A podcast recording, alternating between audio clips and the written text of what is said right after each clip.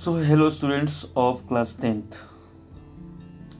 हमने आज ही शेयर किया था rise the rise of nationalism in Europe का पार्ट वन जो लगभग 30 मिनट की एक ऑडियो लेक्चर थी, जिसमें कुछ पार्ट इसके रह गए थे, जो पार्ट पर हम आपको फोकस डाल देते हैं इस पार्ट टू के वीडियो में। फ़र्स्ट पार्ट में आपने देखा कि किस तरीके से अलग अलग लोग यूनिफिकेशन करने के लिए, जैसे गुसिप मजीनी जैसे लोग इटली की यूनिफिकेशन करने के लिए हो तब, या अलग अलग फ्रेंच के रिवोल्यूटीज जैकोबिन क्लब्स नेपोलियन बोनापार्ट सबके योगदान थे, जिससे फ्रांस और फ्रांस के आसपास के क्षेत्रों में नेशनलिज्म और एक स्टेट एक जैसे भाषा, एक जैसे संस्कृति के लोगों के बीच में एक रिलेशन एक बॉन्डिंग डेवलप हो रही थी, जिसको आप नेशनलिज्म कह सकते हैं। और इस तरीके से पूरे यूरोप में एक नेशनलिज्म का कंसेप्ट बन गया। एरिस्टोक्रेसी और मिडिल न्यू मिडिल क्लास जो कि नेशनलिज्म को पसंद कर रहा था और नेशनलिज्म को काफ़ी आगे उसमें लिबरल्स को लिबरल्स और ऑटो लिबरल्स और एरिस्टोक्रेसी के बीच में एक काफ़ी घनिष्ठ संघर्ष हुआ। उस संघर्ष के बाद फाइनली नेशनलिज्म का एक्सपेंशन पूरे यूरोप में हुआ।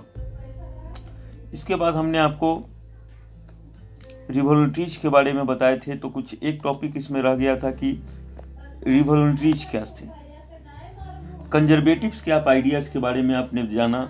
Establish the rules of monarch in the Europe but did it stop the revolutionaries from the demanding liberty and the nationalism बहुत कुछ हुआ उस वक्त। कंजर्वेटिव्स आए मोनार्च के रूल को दोबारा से रीइंस्टॉल किया, लेकिन फिर भी जो नेशनलिस्ट या नेशनलिज्म के रिवोल्यूटरीज थे, उनकी जो लिबर्टी एकता के प्रति जो डिमांड थी, उसमें कोई कमी आई क्या? बिल्कुल नहीं आई। And how does this revolutionaries work for their right for liberty और वो कैसे काम कर रहे थे, उसके बारे में जाने। जब आप कुछ पर्सनालिटी के बारे में जानेंगे तो आपको समझ में आएगा कि कैसे कैसे कैसे आंदोलनकारी हुए फ्रांस में उस वक्त। और वो उन्होंने, उनकी लड़ाई कितनी ही संघर्षपूर्ण रही। 1815 के बाद the fear of repression from ruling conservative class drove the liberal nationalism underground एक डर सा माहौल उत्पन्न हो गया और जिसके कारण जो लिबरल्स थे, जो नेशनलिस्ट नेशनलिज्म के कंसेप्ट को समर्थन करते थे, उन लोगों को डर से अंडरग्राउंड होना पड़ा। They start forming up secret societies in different European states और उनकी फिर सेक्रेटली चुपचाप ये काम होना शुरू हुआ छुप के ये काम करना शुरू किए और यूरोपियन स्टेट्स में अलग अलग जगह पर वेराइटी ऑफ़ सोसाइटी को डेवलप किया। और उनका जो मेन एम था, वो ये था कि उन सोसाइटी को, उन सोसाइटीज में और भी ज़्यादा सोसाइटी बनाकर अपने आइडिया को स्प्रेड करना जो था क्या idea of liberty and nationalism और वह एक तरीके से मोनार्चिकल शासन के रूलरशिप के मोनार्चियल जो पद्धति थी लोगों पर शासन करने की, उसके खिलाफ थे। एंड जो रूलरशिप मोनार्ची का दोबारा से लागू किया गया, उसके लिए जो बीना कांग्रेस हुआ था, और ट्रेटी ऑफ़ बीना जिसको आप कह रहे हैं ट्रेटी ऑफ़ बीना के रिज़ल्ट के भी अगेंस्ट थे। मेनी ऑफ़ देम उसमें से बहुत सारे लोग थे जो नेशन क्रिएट नेशन स्टेट बनाने की कोशिश कर रहे थे एंड उनके लिए आज़ादी का एक स्ट्रगल था, उनके लिए भी एक टाइप का ये आज़ादी की ही लड़ाई थी उसमें एक प्रखर होकर नाम आता है, वो होता है Giuseppe Mazzini Giuseppe Mazzini was one of the revolutionaries who was a of one of these secret society. वैसे ही जो सेक्रेट सोसाइटी बनाए जा रहे थे लिबरल्स नेशनलिस्ट के द्वारा उसी में से एक लिबरल्स नेशनलिस्ट सोसाइटी का हिस्सा थे Giuseppe Mazzini. He was born in the Genoa in 1807 1860 में जेनुआ ने, में उनकी जन्म हुई थी। He become a member of the secret society of the Carbonari Carbonari नाम की एक संगठन थी सेक्रेट सोसाइटी थी। उस सेक्रेट सोसाइटी का वो हिस्सा थे। लगभग 24 साल के एज में at the age of 24 he was sent to into exile for attempting a revolution in Liguria in the year 1831 1831 में इनको पहली बार एक आंदोलन को अटेम्प्ट करने के लिए, एक आंदोलन को लीड करने के लिए इनको 1831 में एग्जाइल में भेजा गया, जो जिस सदस्य थे, जिस भी सोसाइटी के, उस सोसाइटी के तरफ़ से।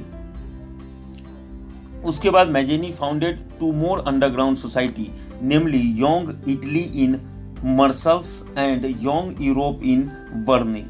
दो जगह है, एक इटली में मर्सल्स एंड योंग यूरोप में।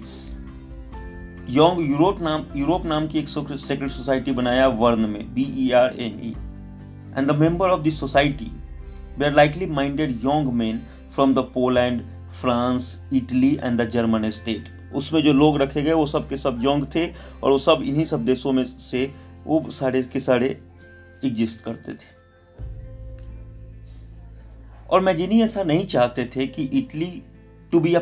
patchwork of the small states and the kingdom Italy एक छोटा सा हिस्सा रहे और छोटी सी ही उसके स्टेट्स के उसके किंगडम का छोटा सा टुकड़ा हो। सो so, उनका जो मेन प्रोसेस था वो इटली को का यूनिफिकेशन करना। यानी इटली को एकत्रित करना, एक तरह जमा करना, एक बड़े किंगडम के तौर पर डेवलप होना डेवलप होते देखना चाहते थे गुसप मजीनी। एंड उनकी जो स्टार्ट थी, जो सेक्रेट सोसाइटीज उन्हें जर्मनी, फ्रांस, स्विट्जरलैंड और पोलैंड जैसे स्टेट के यूथ को लेकर बनाया था, वो मैजिनी ने नॉन स्टॉप अपोजिशन करना शुरू किया मोनार्ची के खिलाफ और उनकी जो विजन थी, उनकी जो सोच थी, वो एक democratic republic to vision to bringing democratic republic और जिसकी वजह से काफ़ी कंजर्वेटिव जो लोग थे, वो इनका विरोध भी करते थे। And Metternich Metternich एक कंजर्वेटिव थे। Once had describe him as the most dangerous enemy of our social order जिसने कंजर्वेटिव लोगों ने उनको सबसे खतरनाक सोसाइटी का दुश्मन बताया था। So now we know that the रिवोल्यूटीज had started their own attempts to get rid of the conservatives rules और वापस वो कंजर्वेटिव्स के जो रूल्स थे, उसके खिलाफ लड़ रहे थे बट हुआ क्या? आगे क्या हुआ? Next came the period of revolution in which various revolutionaries fought and their rights and try to free themself from the clutch of the conservatives और ऐसे करके बहुत सारे ऐसे आंदोलनकारी थे जो रिवोल्यूशंस को जारी रख के और वह एक लड़ाई लड़ रहे थे अपने राइट्स को वापस पाने की और उनकी जो लड़ाई थी वो थी कि कंजर्वेटिव के चुंगल से अपने आप को मुक्त करना। सो so, जो एज ऑफ़ रिवोल्यूशन का जो एज रहा वो 1830 से 1848 ईस्वी तक यानी 1848 तक यह समय चल रहा था जिस समय में संघर्ष हो रहे थे यूरोप के इन हिस्सों में। लगभग 1830 से 48 के पीरियड में यूरोप इसका विटनेस था तो great tension and the unrest on one side conservative we are trying to become more powerful conservative की सोच एक तरफ़ से, उसको अपने आप को ज़्यादा पावरफुल करने की तरफ़ बढ़ रही थी तो दूसरी तरफ़ आंदोलनकारी थे, जो बार बार अटैम्प्ट कर रहे थे, बहुत ही मुश्किल कोशिश कर रहे थे कि लिबरलिज्म एंड नेशनलिज्म यानी यूरोप का अपना जो अटैम्प्ट था नेशनलिज्म लाने का लिबरलिज्म लाने का, जो लिबरल्स और नेशनलिस्ट का जो आंदोलन था, उसकी एक अपनी अपने आप को पावर देने की एक अपनी कोशिश थी। रिवोल्यूशन उस वक्त जो हो रहे थे mainly compromise of educated middle class elites उस समय मेनली बुद्धिजीवी वर्ग के लोग थे मिडिल क्लास के, जैसे professors school teachers clerks members of the commercial middle class ये लोग जो थे वो आंदोलन के मुख्य हिस्सेदार थे और ये सारी की एक्टिविटीज़ जो यूरोप के अलग अलग हिस्सों में हो रही थी चाहे वो इटालियन हो चाहे जर्मन स्टेट्स हो या प्रोविंस ऑफ़ ओटोमन एम्पायर हो आयरलैंड हो या पोल, पोल पोलैंड हो इन सब स्टेट्स के जो लोग थे वो इसमें हिस्सेदारी अपना दिखा रहे थे जिससे उनकी आंदोलन और ज़्यादा प्रखर हो रही थी। कुछ जो शुरुआत की घटनाएँ थी उन पर अगर नज़र डाले तो took place in France in जुलाई 1830 1830 में कुछ घटनाएँ हुई। द रिवलर रिवोलटरीज जो लिबरल रिवोलटरीज थे, जो नेशनलिज्म नेशनलिज्म के कंसेप्ट को आगे बढ़ रहे थे over through the Bourbon kings and its place a constitutional monarchy with the Louis Philips at its head was establish and the July revolution led to uprising the Brussels which the result in the separation of Belgian from the United Kingdom of the Netherland in October four to eighteen hundred thirty उसमें से कुछ religion में Bourbon kings को and इस place से उसको हटाया, उसके गद्दी से हटाया और एक कॉन्स्टिट्यूशनल मोनार्ची लुइस फिलिप्स के नेतृत्व में एक कॉन्स्टिट्यूशनल मोनार्ची का फॉर्मेशन किया। एंड एक जुलाई रिवोल्यूशन के नाम से उसको जाना गया, जिसमें ब्रसल्स से एक सेपरेशन बेल्जियम का यूनाइटेड किंगडम से,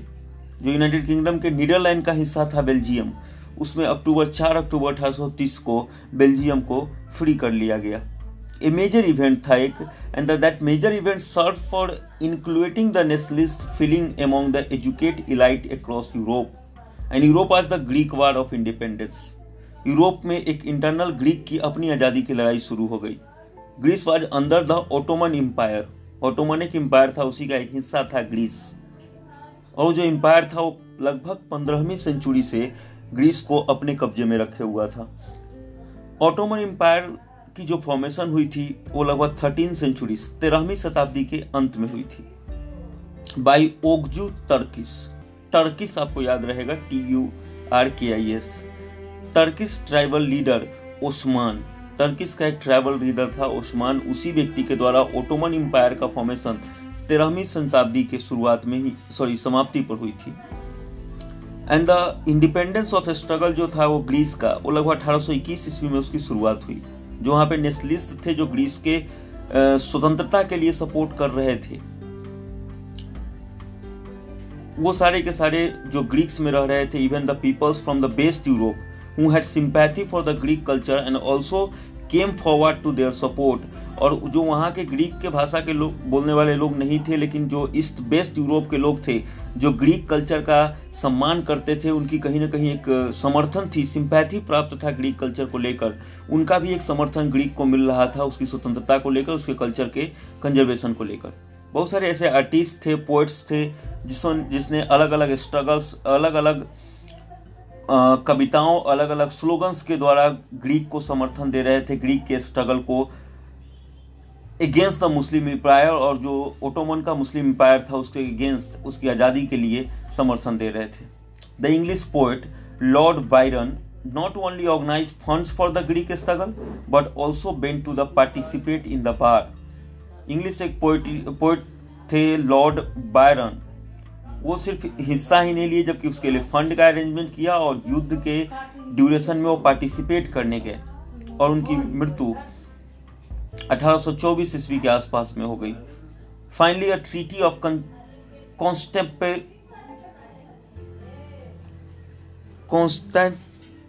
pole no pole was signed in 1832 ये पूरा है treaty of Constant Tinopol, Constantinople, was signed in 1832 and the recognized Greece as an independent nation. As we have already read that. अब इसमें जो आपने पढ़ा है वो आर्टिस्ट पोइट जो भी पार्टिसिपेट थे रिवोल्यूशन एक्टिविटी में वो काफ़ी लिबरिज्म और नेशनलिज्म को मज़बूत बना रहे थे यूरोप में and what was their contribution क्या था how is romanticism connected with it इसको थोड़ा देखते हैं। So romantic and imagination and national feeling the notion notation of the nationalism did come because of war and territorial expansion only culture वहाँ पर एक बड़ा ही इंपॉर्टेंट रोल प्ले कर रहा था। एंड एक अवेयरनेस भी क्रिएट हो रही थी इंपॉर्टेंस ऑफ़ नेशनलिज्म को लेकर। बहुत सारे ऐसे आर्टिस्ट थे पोइट्स थे, जो पोएम्स और स्टोरीज म्यूज़िक के द्वारा एक नेशन के सेप को, एक नेशंस के फीलिंग्स को लोगों के मन में डाल रहे थे। जो कल्चरल मूवमेंट था पोइट्स के द्वारा राइटर्स के द्वारा आर्टिस्ट के द्वारा, उसी को हम लोग कहते हैं Roman romanticism romantic artist and the poets were the criticiser of and the reasons and the science to include a sense of the shared collective heritage and the common culture past they try to focus on the emotions institutions and the mystical feelings यानी एक देश के प्रति जो आज हमारे आपके मन में जो फीलिंग्स है, उस फीलिंग्स को उस वक्त डाला जा रहा था। भारत की स्वी स्वतंत्रता की जो आज़ादी की लड़ाई थी, उस लड़ाई के समय बहुत सारे ऐसे कवि थे जो देश को लेकर चाहे वो वंदे मातरम हो, सरफरोशी की तमन्ना हो, ऐसे ढेरों सारी स्लोगन्स और पोइट के द्वारा वो कहीं ना कहीं लोगों को जागरूक करते थे। उनके मन में ये फीलिंग डालता था कि ये पूरा का पूरा जो जगह है, जो एक कल्चर के लोग हैं, एक जैसे दिखते हैं, उनका एक समान जियोग्राफिकल रीजन में अपना जीवन निर्वहन कर रहे हैं। उन सब की सोच एक नेशन के प्रति कम से कम रिस्पॉन्सिबल होना चाहिए, जिस नेशन को आज आप भारत, इंडिया या हिंदुस्तान कहते हैं, देश का कहते हैं। आपके नज़र में आज एक तिरंगा आपके सामने आ जाता है, राष्ट्र की जनगण मन आ जाता है। सेम उस वक्त यह कंसेप्ट डेवलप हो रहा था। सो वहाँ भी बहुत सारे जो आर्टिस्ट थे, वो अलग अलग तरीके से लोगों के अंदर इस फीलिंग को पुट करने की कोशिश कर रहे थे, इस इमोशन को डालने की कोशिश कर रहे थे कि आप एक राष्ट्र के हैं और राष्ट्र के प्रति आप रिस्पॉन्सिबल रहिए और राष्ट्र को आप अपने तरीके से ऑर्गेनाइज कीजिए। इसके लिए ज़रूरी है कि आप अपने आप को एक राष्ट्र घोषित कीजिए। सो जोहान गॉडफ्राइड हैडर 1744 से 1803 तक इनकी स्टोरी है। हूँ अ जर्मन फिलोसफर और एक romantic favoured true German culture के एक सपोर्टर थे, जिन्होंने बहुत सारे, he said that the true spirit of the nation can be popularized through the folk song. Folk song के द्वारा आप लोगों में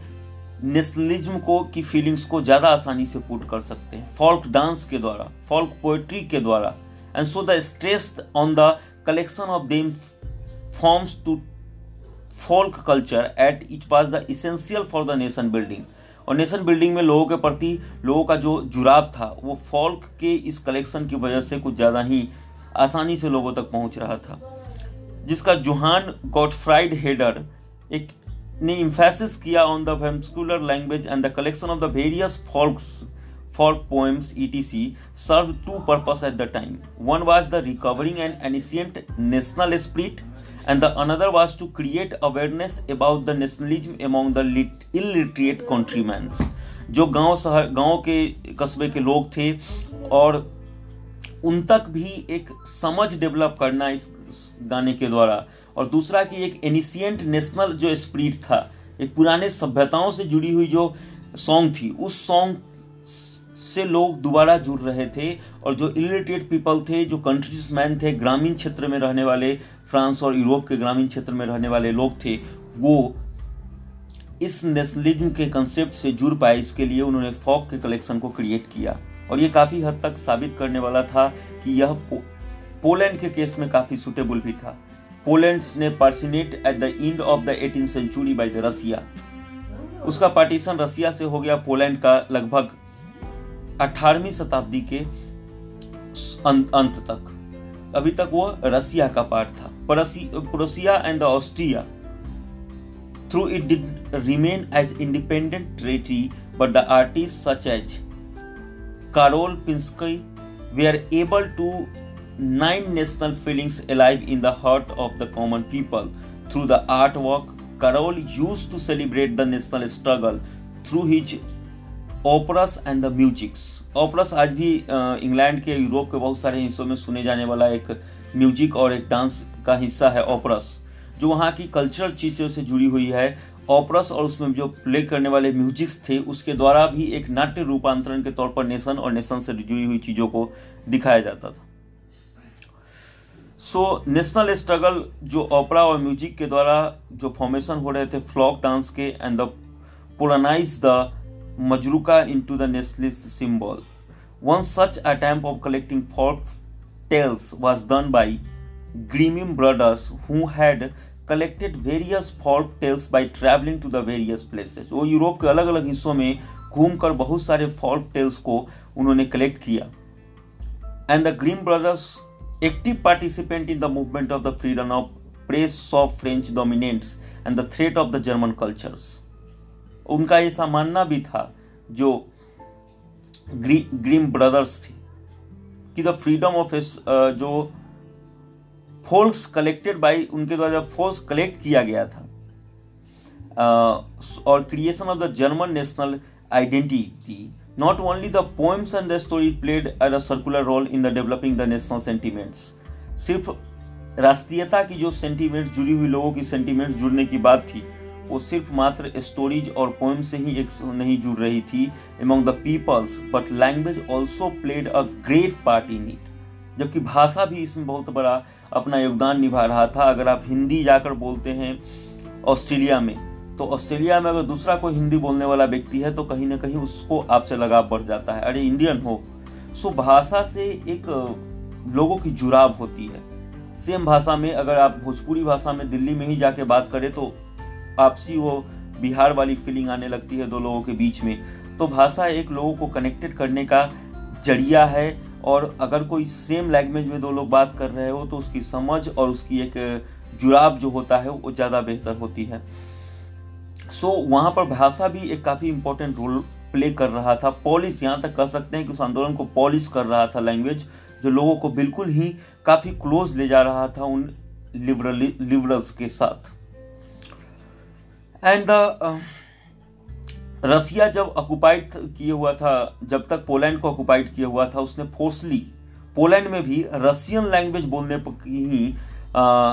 फोर्स किया गया था कि आप रशियन भाषा का ही उपयोग करेंगे। एंड जो वहाँ के स्कूल थे चर्च थे, इन सब जगह पर रशियन लैंग्वेज ही उपयोग किया जाता था।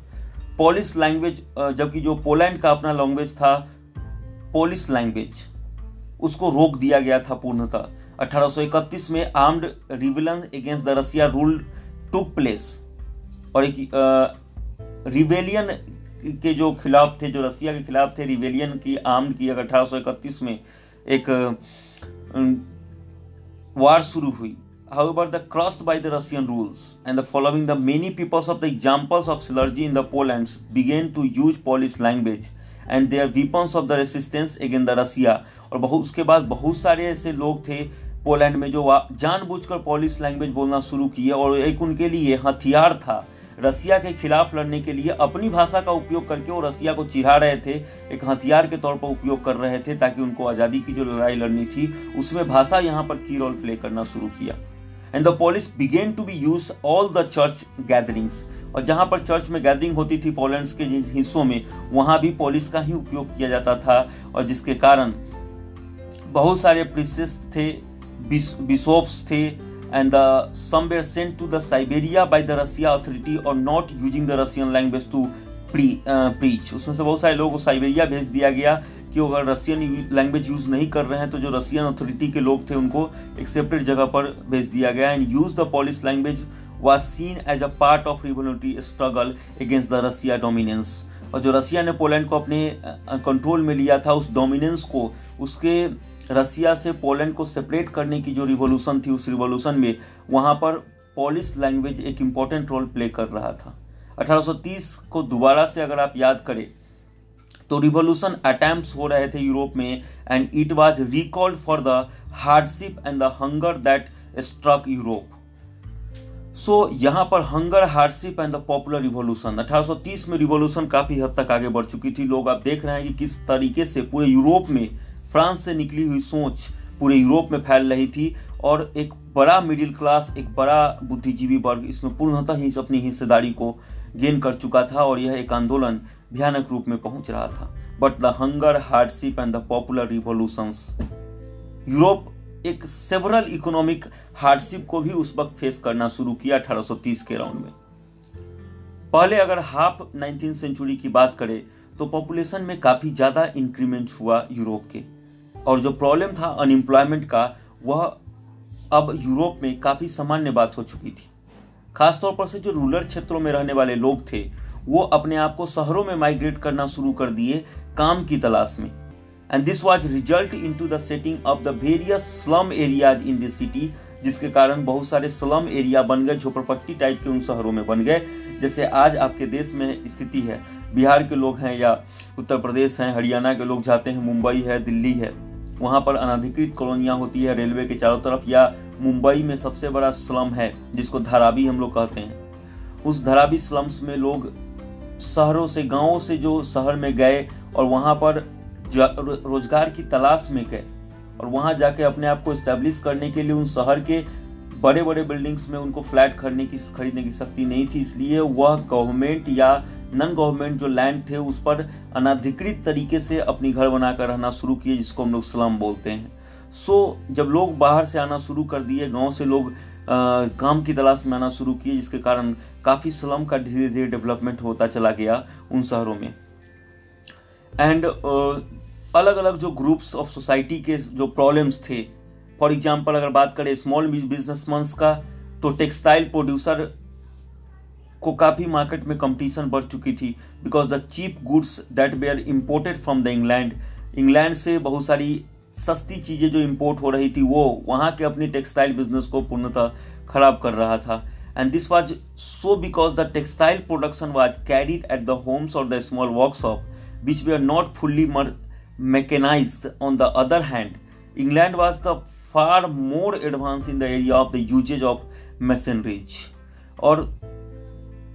जो वहाँ के लोग थे, जो यूरोप के अन्य भागों के लोग थे, वो काफ़ी हद तक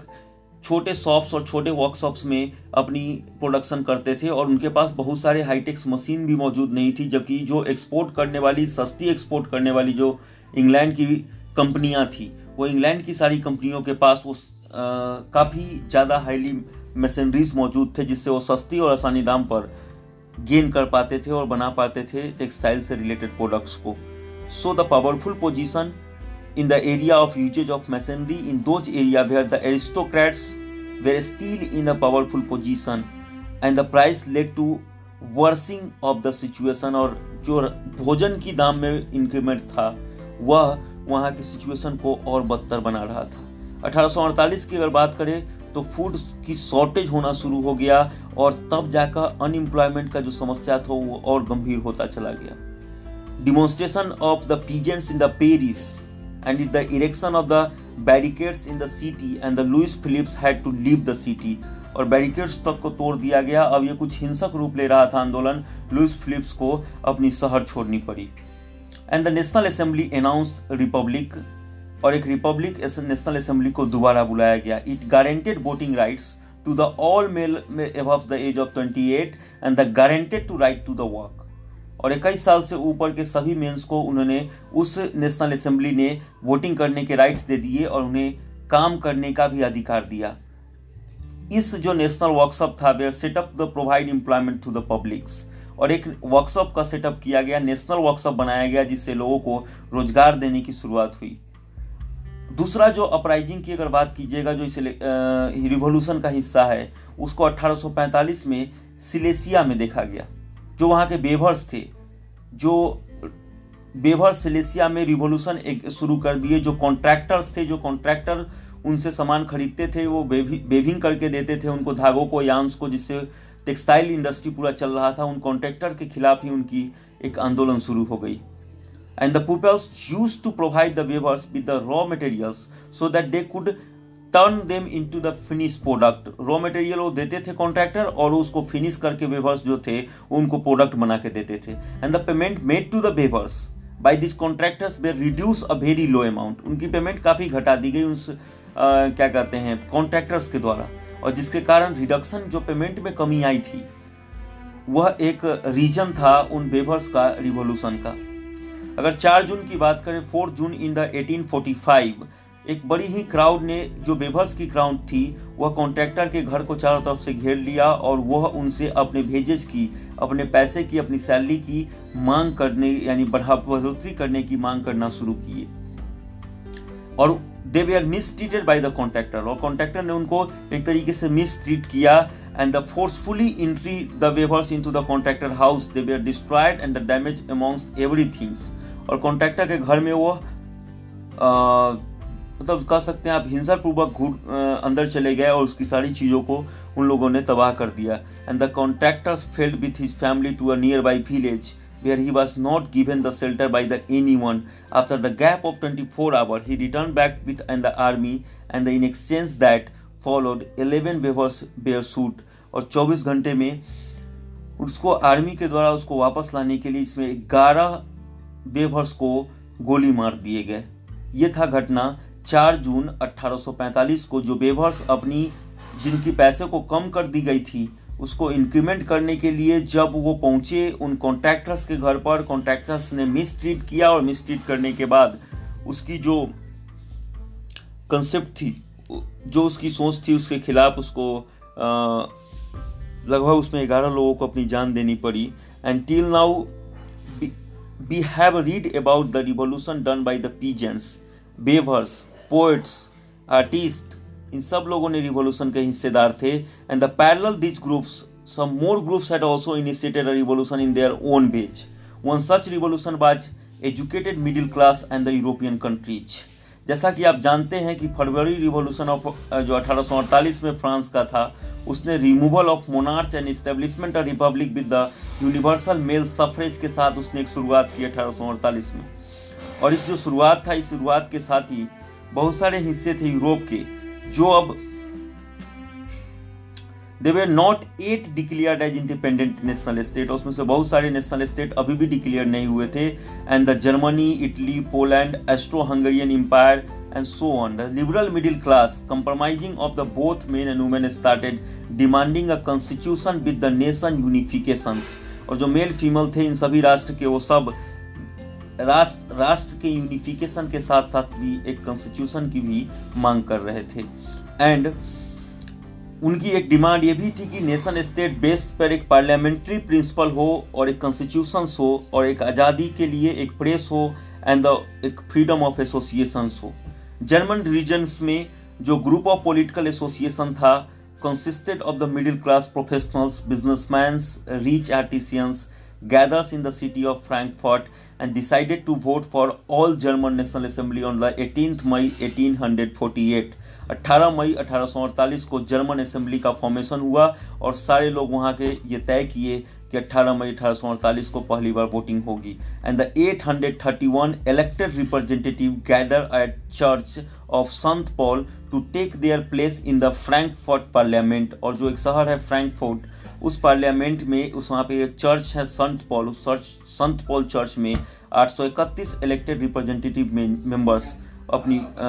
वहाँ पर पहुँचे। They had drafted a constitution for the German nation which was to be headed by a monarch as per the parliament उसको एक मोनार्च के द्वारा हेड किया गया बट पार्लियामेंट का हिस्सा था जिसमें कॉन्स्टिट्यूशन ड्राफ्ट की गई। एंड वे ही deputies offered the crown which was subjected to the some terms of the Frederick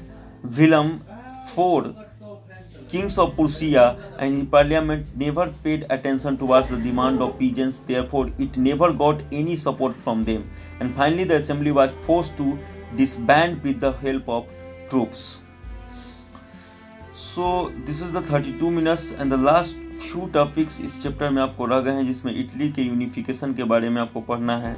इसको हम आपको कुछ हद तक अभी एक पार्ट और होगा इसका कल हो सकता है, शायद हम शेयर नहीं कर पाए। Thank you good night I am Mukund from flavour children